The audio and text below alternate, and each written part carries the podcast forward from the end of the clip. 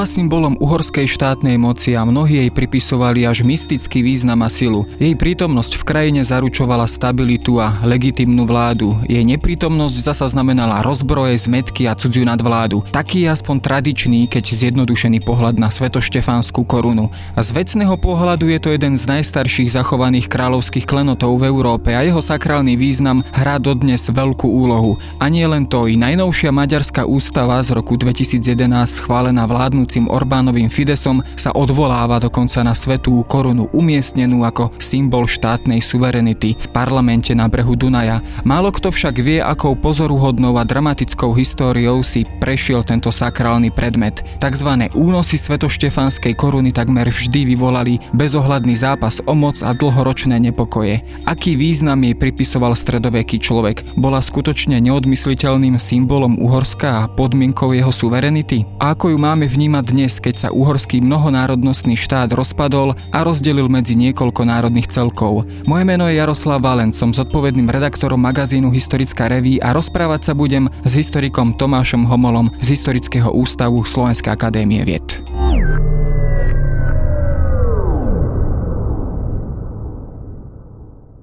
Začnem z úvodu samotným predmetom svetoštefanskej koruny. O jej pôvode existuje zrejme viacero výkladov alebo viacero vysvetlení.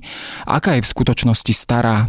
Vieme určiť presne pôvod. Treba povedať, že Štefan I bol vlastne korunovaný 25. decembra roku 1000 alebo teda 1. januára roku 1001 korunou, ktorú vlastne získal od pápeža Silvestra II ktorí teda spolu s cisárom Otom III vlastne prepožičali kráľovskú hodnosť Štefanovi. Čo treba zdôrazniť, že táto koruna sa nezachovala a vlastne koruna, ktorej my dnes hovoríme Sveto Štefanská, je mladšieho dáta a je zložená vlastne z dvoch častí ktoré ale teda pôvodne nepatrili k sebe. Je to tzv. grécka koruna, to je spodná časť, je to byzantský diadem, ktorá je datovaná, alebo teda pochádza e, z konca 11. storočia, alebo teda zo 70.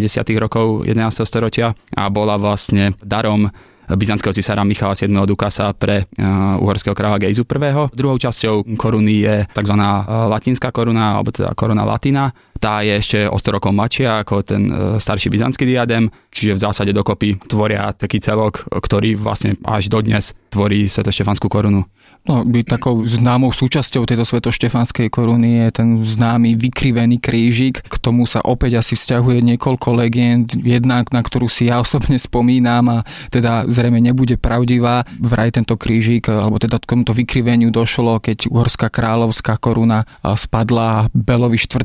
počas úteku pred Tatármi. Zrejme toto je asi len nejaký jeden z výmyslov. Vieme dnes povedať, ako k tomuto vykriveniu, tomuto typickému znaku uhorskej koruny došlo? To úplne nevieme, to je podobná nejaká legenda je aj v tom, že sa hovorí, že ten krížik sa napríklad posunul pri e, manipulácii s korunou, aj keď ju odnášali preč, vždy keď nejako pendlovala, čiže tuto naozaj nemáme nejaký jasný doklad o tom, odkedy je alebo prečo sa vlastne vykrivil ten kríž na vrchu to je ťažko povedať. No. Spomínal si, že táto koruna veľakrát teda naozaj pendlovala, premiestňovala sa a zrejme v závislosti od tých mocenských zápasov, ktoré v Uhorsku e, prebiehali, predovšetkým pri nástupe každého nového kráľa. Prečo bola tak veľmi dôležitá pre každého nástupcu na uhorskom tróne? Čo vlastne symbolizovala? Koruna bola vlastne takou neoddeliteľnou súčasťou panovníckej legitimity, a to teda nie len v Uhorsku, ale všeobecne v e, európskych monarchiách. Vlastne panovník bez toho, aby bol korunovaný, nedosahoval plnú legitimitu a vlastne jeho panovanie e, mohlo byť spochybnené ešte tým, že koruna bola vyslovene spätá s tým korunovačným aktom, tak e, musel panovník splniť všetky náležitosti, aby teda bola jeho vláda e, vnímaná legitimne. Je viacero prípadov ktoré musí teda splniť panovník, aby dosahoval tú plnú legitimitu. E, musel byť napríklad korunovaný v stoličnom Belehrade, korunovaný musel byť osiromským arcibiskupom a musel byť teda korunovaný práve svetoštefanskou korunou. Čiže boli pravidlá, ktoré musel on splniť, aby bol plnoprávnym uhorským panovníkom. Čiže to bol taký základný zmysel koruny. Navyše ona tú jeho panovnícku moc symbolizovala, ktorú v zásade panovník dostával od Boha. Či ono to malo svoje jednak ceremoniálne prvky, jednak sakrálne prvky a aj ten právny význam bol veľmi dôležitý, pretože ona z právnej stránky vlastne dodávala panovníkovi tú legitimitu, ktorú potreboval a to zrejme aj jeho rozhodnutiam alebo zákonným nejakým dekretom alebo výnosom, čo by nasledovalo, alebo určite tá história pozná také prípady, kedy táto uhorská koruna e, bola mimo územia Uhorska panovník, ktorý vládol momentálne v Uhorsku, túto legitimitu nemal. Aké problémy to vlastne vytváralo pri presadzovaní jeho vlastnej moci? Tieto únosy koruny alebo že boli teda v zahraničí, nastávali najmä v situáciách, kedy zomrel panovník bez nejakého legitimného e, dediča. E, za všetko môžem povedať príklad po vymretí Arpadovského rodu, keď zomrel posledný král Ondrej III. Vlastne koruna e, bola držaná najprv v Čechách, neskôr síce v Uhorsku, ale držali ju šlachtic Ladislav Kán. Alebo podobná situácia nastala v roku 1440, kedy po smrti mm, Albrechta Habsburského sa koruna dostala do rúk rímsko-nemeckého cisára Friedricha III, ktorý ju teda držal vo Viedni ďalších 23 rokov vlastne. Takže väčšinou k tomu dochádzalo práve v takých e, zložitých situáciách. Vlastne buď došlo k nejakému interregnu, alebo naozaj hľadal sa nejaký legitimný uh, dedič tých uh, práv ktoré mal predošlý panovník, alebo teda ktorý zomrel. Čo to znamenalo vlastne pre Úhorsko? Zrejme to boli burlivé časy, kedy moc nebola v jedných rukách, ale zrejme sa o ňu bylo viacero kandidátov. Áno, presne tak. To je príklad z roku 1301, keď zomrel Ondrej III, posledný arpadovský panovník. Tam práve nastala situácia, že bolo viacero kandidátov na trón. Jedna časť šlachty podporovala Karola Roberta, ktorý teda neskôr sa stal uhorským kráľom. Ďalšia časť šlachty podporovala českého kráľoviča Václava, budúceho Václava III., ktorý bol aj teda zvolený za panovníka, bol aj korunovaný svetoštefanskou korunou.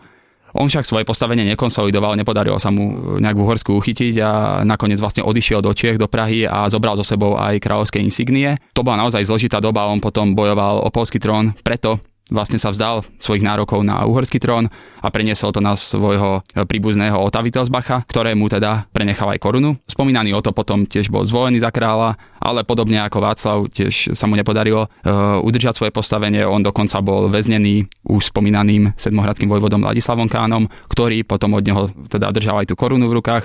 by sa nakoniec podarilo z toho väzenia utiecť, e, utiekol naspäť do Bavorska, odkiaľ pochádzal a vlastne koruna ostala u Vladislava Kána, až vlastne v roku 1310 sa k nej dostal, získal ju späť e, Karol Robert a bol ňou nakoniec e, korunovaný za kráľa. Čiže to bolo v zásade 10 rokov, kedy tá koruna takto pendlovala z rúk do rúk. Ďalším podobným prípadom je práve situácia po smrti Albrechta Habsburského, kedy Albrecht vlastne zomrel bez legitimného dediča. Aj uhorský snem uznal nároky na trón jeho vdove, teda Eh, Alžbete Luxemburskej, ktorá bola v vysokom štádiu tehotenstva a čakala teda budúceho panovníka Ladislava Pohrobka. Avšak ukázalo sa, že napriek tomu, že mala takéto zábezpeky, tak dostatočnú váhu to nemalo. No ona bola, myslím, tá, ktorá potom túto korunu tzv. uniesla vo vankúši, alebo ako to presne bolo, eh, myslím, že poslúžila jej nejaká dvorná dáma. Áno, no totiž tam nastala situácia, že zase jedna časť šlachty podporovala tie Habsburské nároky, ktoré teda prezentovala Alžbeta a teda potom pro Jagelovská strana, ktorá podporovala Vladislava Jagelovského nastala situácia, že teda bol zvolený aj korunovaný aj Ladislav Pohrobok, aj Vladislav Jagelovský za uhorského kráľa a práve tým, aby mohol byť Ladislav Pohrobok korunovaný, tak eh, sa nezdráhala vlastne Alžbeta vlastne krádeží svetoštefanskej koruny z Vyšehradu.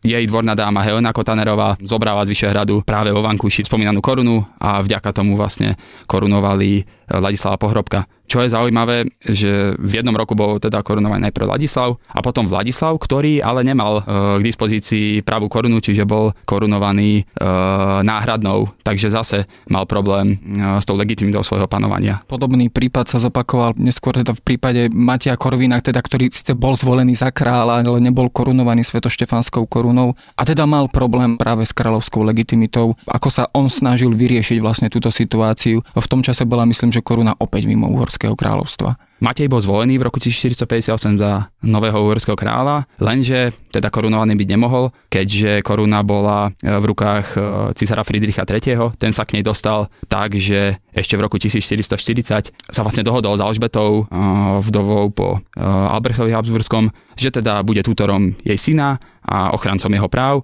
a vlastne v mene tejto dohody aj koruna sa dostala do rúk Friedricha III. Už Vladislav Pohrobok sa snažil tú korunu dostať späť, nepodarilo sa mu to, to isté sa potom snažil Matej, to bola vlastne absolútne kľúčová záležitosť pre Mateja získať korunu späť, aby mohol byť teda korunovaný, aby mohol požívať tú plnú legitimitu panovnícku. Od zvolenia za kráľa po korunováciu prešlo 6 rokov Mikuláš. A bolo to obdobie, kedy zase opäť došlo k takej zložitejšej situácii, kedy Matej bol síce zvolený za kráľa, ale nárok na trón si robil aj Friedrich III, práve spomínaný cisár. On bol totiž bratrane z Ladislava Pohrobka. Čiže oproti Matejovi mal isté dedičné práva, ktorými Matej nedisponoval a medzi nimi došlo k viacerým otvoreným vojenským stretom. Obidvaja sa teda usilovali si nejak um, ustaviť tú svoju pozíciu a konsolidovať. Uh, Friedrichovi sa to nepodarilo, to bol dlhý proces, kým rôznymi rokovaniami Matej dostal späť kráľovskú korunu. V roku 1463 vlastne dospeli k dohode, podpísali dohodu vo Viedenskom novom meste, teda vo Wienerneustate, na základe ktorej teda Matej získal späť korunu za akési výkupné, 80 tisíc zlatých a ono tam bolo viacero teda bodov, na ktorých sa dohodli. Napríklad Habsburgovci získali neskorší nárok na uhorský trón, avšak pre Mateja bolo naozaj kľúčové získať späť tú korunu. Čo je dôležité povedať, v 1463 sa koruna vrátila a až o rok neskôr bol korunovaný za kráľa a to najmä preto, lebo mm, bol v Bosne na výprave proti osmanským Turkom. Takže...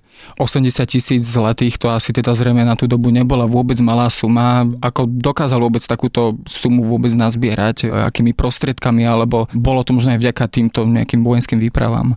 práve na účely koruny bola aj vyzbieraná daň e, mimoriadná, ktorú požadoval od miest, čiže on vyslovene pozbieral nejaké finančné prostriedky takýmto spôsobom a vyplatil tú sumu. Spomínali sme taký ten prvý únos po vymretí Arpádovcov, napriek tomu práve táto koruna bola asi spočiatku považovaná za akýsi dynastický Arpádovský klenot, insigniu. Ako sa jej význam postavenie zmenilo potom, ako vlastne táto prvá uhorská dynastia e, vymrela? Stala sa insigniou e, štátu ako takého, alebo kráľovstva ako takého? Ten e, význam koruny sa vlastne počas stredoveku menil. Ono za tie prvé tri storočia e, arpadovského pánstva e, bola koruna vyslovene viazaná k Arpadovskej dynastii. Vlastne nositeľmi nároku na trón boli predstavitelia Arpadovskej dynastie a až po vymretí Arpadovského rodu sa vlastne zmenilo to vnímanie ku posvetnej koruny v tom zmysle, že nositeľom práv na trón je osoba, ktorá je ňou korunovaná. Čiže už sa to neviazalo iba k Arpadovskej dynastii, ale už všeobecnejšie práve k osobám, ktoré uh, ňou boli korunované. Tam je práve aj ten významový posun, že pri Arpadovcoch ide naozaj o to, že nositeľom práv je predstaviteľ Arpadovského rodu, v neskoršom období už sa to presúva a aj už tá symbolika vlastne symbolizuje štát samotný alebo uhorské kráľovstvo, už nesymbolizuje len tie arpadovské nároky. Pripisovali sa jej možno niektoré výnimočné vlastnosti tomuto klenotu, povedzme až niektoré zázračné alebo mystické. Ako vnímal vôbec bežný človek stredoveký tento klenot, keď sa s ním stretol, keď naozaj e, mal tú možnosť ho vidieť? Čo to pre bežného človeka znamenalo? Tam je najvýznamnejší ten symbolický význam koruny, preto aj napríklad e, tým, že bola spätá s korunovačným aktom, to malo svoje ceremoniálne procedúry, čiže napríklad e, pomazanie, slávnostné nosenie koruny a toto všetko malo práve symbolický význam a dodávalo tomu panovníkovi práve legitimitu pre svoje panovanie. Tá symbolická rovina je najvýznamnejším prvkom, lebo tá ceremonia naozaj splňala či právne, či sakrálne, či vôbec nejaké ceremoniálne záležitosti. Keď sa pozrieme na osud e, Svetoštefánskej koruny už po roku 1526, teda po smutne slávnej moháčskej bitke. Tá sa zrejme musela opäť presúvať z Budína na nové miesto. Keď tak zhrnieme jej osud až po tú modernú dobu, kde všade sa táto koruna nachádzala, alebo bola teda po istý čas, pokiaľ viem, aj tu v Bratislave na Bratislavskom hrade. Áno, áno, bola. Po Matejovej smrti ostávala koruna v Uhorsku, nasledujúci panovníci, či Vladislav II, aj Ludovit II Jagelovský boli ňou korunovaní. Situácia sa trochu zmenila práve po Mohackej bitke, kedy zase nastal problém, že boli zvolení dvaja panovníci, či Ferdinand Habsburský alebo Jan Zápolský. Jan Zápolský bol dokonca aj korunovaný Svetoštefanskou korunou a zostala u neho v rukách vlastne až po jeho smrti v roku 1551 vdova po Jánovi Izabela Jagelovská e, vlastne vrátila korunu e, Ferdinandovi Habsburskému, vlastne bola vo Viedni. V roku 1608 sa potom koruna dostala e, späť do Uhorska, práve do Bratislavy a bola uložená na Bratislavskom hrade, kde bola v zásade až do konca 18. storočia, kedy bola opäť teda premiestnená do Budina, kde teda bola až vlastne do konca Rakúsko-Uhorska neskoršieho. Čo je zaujímavé povedať, že aj vlastne po rozpade monarchie po 1918 roku ona stále mala významnú symboliku, lebo napríklad aj e, Mikloš Horty vlastne v mene posvetnej koruny prevzal moc v Maďarskom kráľovstve medzivojnovom a vlastne tento stav trval až do roku 1945, kedy bola koruna pravdepodobne v strachu predtým, že by sa dostala do rúk sovietskej armáde, tak bola predaná práve americkej armáde a v amerických rukách bola vlastne až do roku 1978 kedy vlastne potom ju vrátili e, do Maďarska a odtedy je zase teda späť. Čiže aj v 20. storočí si prešla pomerne teda burlivou históriou alebo teda burlivým procesom. Keď sa dnes pozrieme na túto korunu, ktorá je teda od roku, ako si povedal, 1988 späť v Maďarsku, dnes sa nachádza v maďarskom parlamente na veľmi čestnom mieste, dá sa povedať uprostred maďarského parlamentu, dokonca je istým spôsobom zakotvená alebo spomenutá aj v tej najnovšej maďarskej ústave. Napriek tomu ten štát, to kráľovstvo, ktoré kedysi reprezentovala, dnes už neexistuje, keďže Uhorsko neexistuje a vystriedali ho e, nové štátne celky. Aký význam má dnes? Či už teda pre samotné Maďarsko, ale aj pre nás štáty, ktoré e, z niekdajšieho Uhorska neskôr vzýšli opäť sa podľa mňa dostávame k tej symbolickej rovine. Ona vlastne symbolizuje celé bývalé uhorské kráľovstvo, čiže takisto má význam v dejinách či Maďarska, takisto e, nás, alebo aj Chorvátov, keďže Chorvátsko bolo súčasťou uhorského kráľovstva, alebo teda chorvátske kráľovstvo patrilo tiež pod nadvládu uhorských kráľov, čiže Svetoštefanská korona aj dnes má e, minimálne z hľadiska tej symboliky, alebo aj ako jeden významný kráľovský artefakt, viažúci sa k uhorskému kráľovstvu istý význam a v 20. storočí mala, ako som už spomínal, e, admirála Hortyho, keď on bol ako regent v kráľovstve bez kráľa ale v mene posvetnej koruny mohol vládnuť, čiže stále to malo nejaký význam. Samozrejme, dnes už keď sme v úplne inom zriadení, už to nemá ten aspekt, alebo tú legitímnosť to nejako nedodáva, ale je to ako stále veľmi významná minimálne kultúrna pamiatka, keď už nič iné. No, niektorí to vnímajú už ako možno historický artefakt alebo doklad minulosti a niektorí to naozaj ešte stále berú veľmi vážne. Každopádne veľmi pekne ďakujem za rozhovor.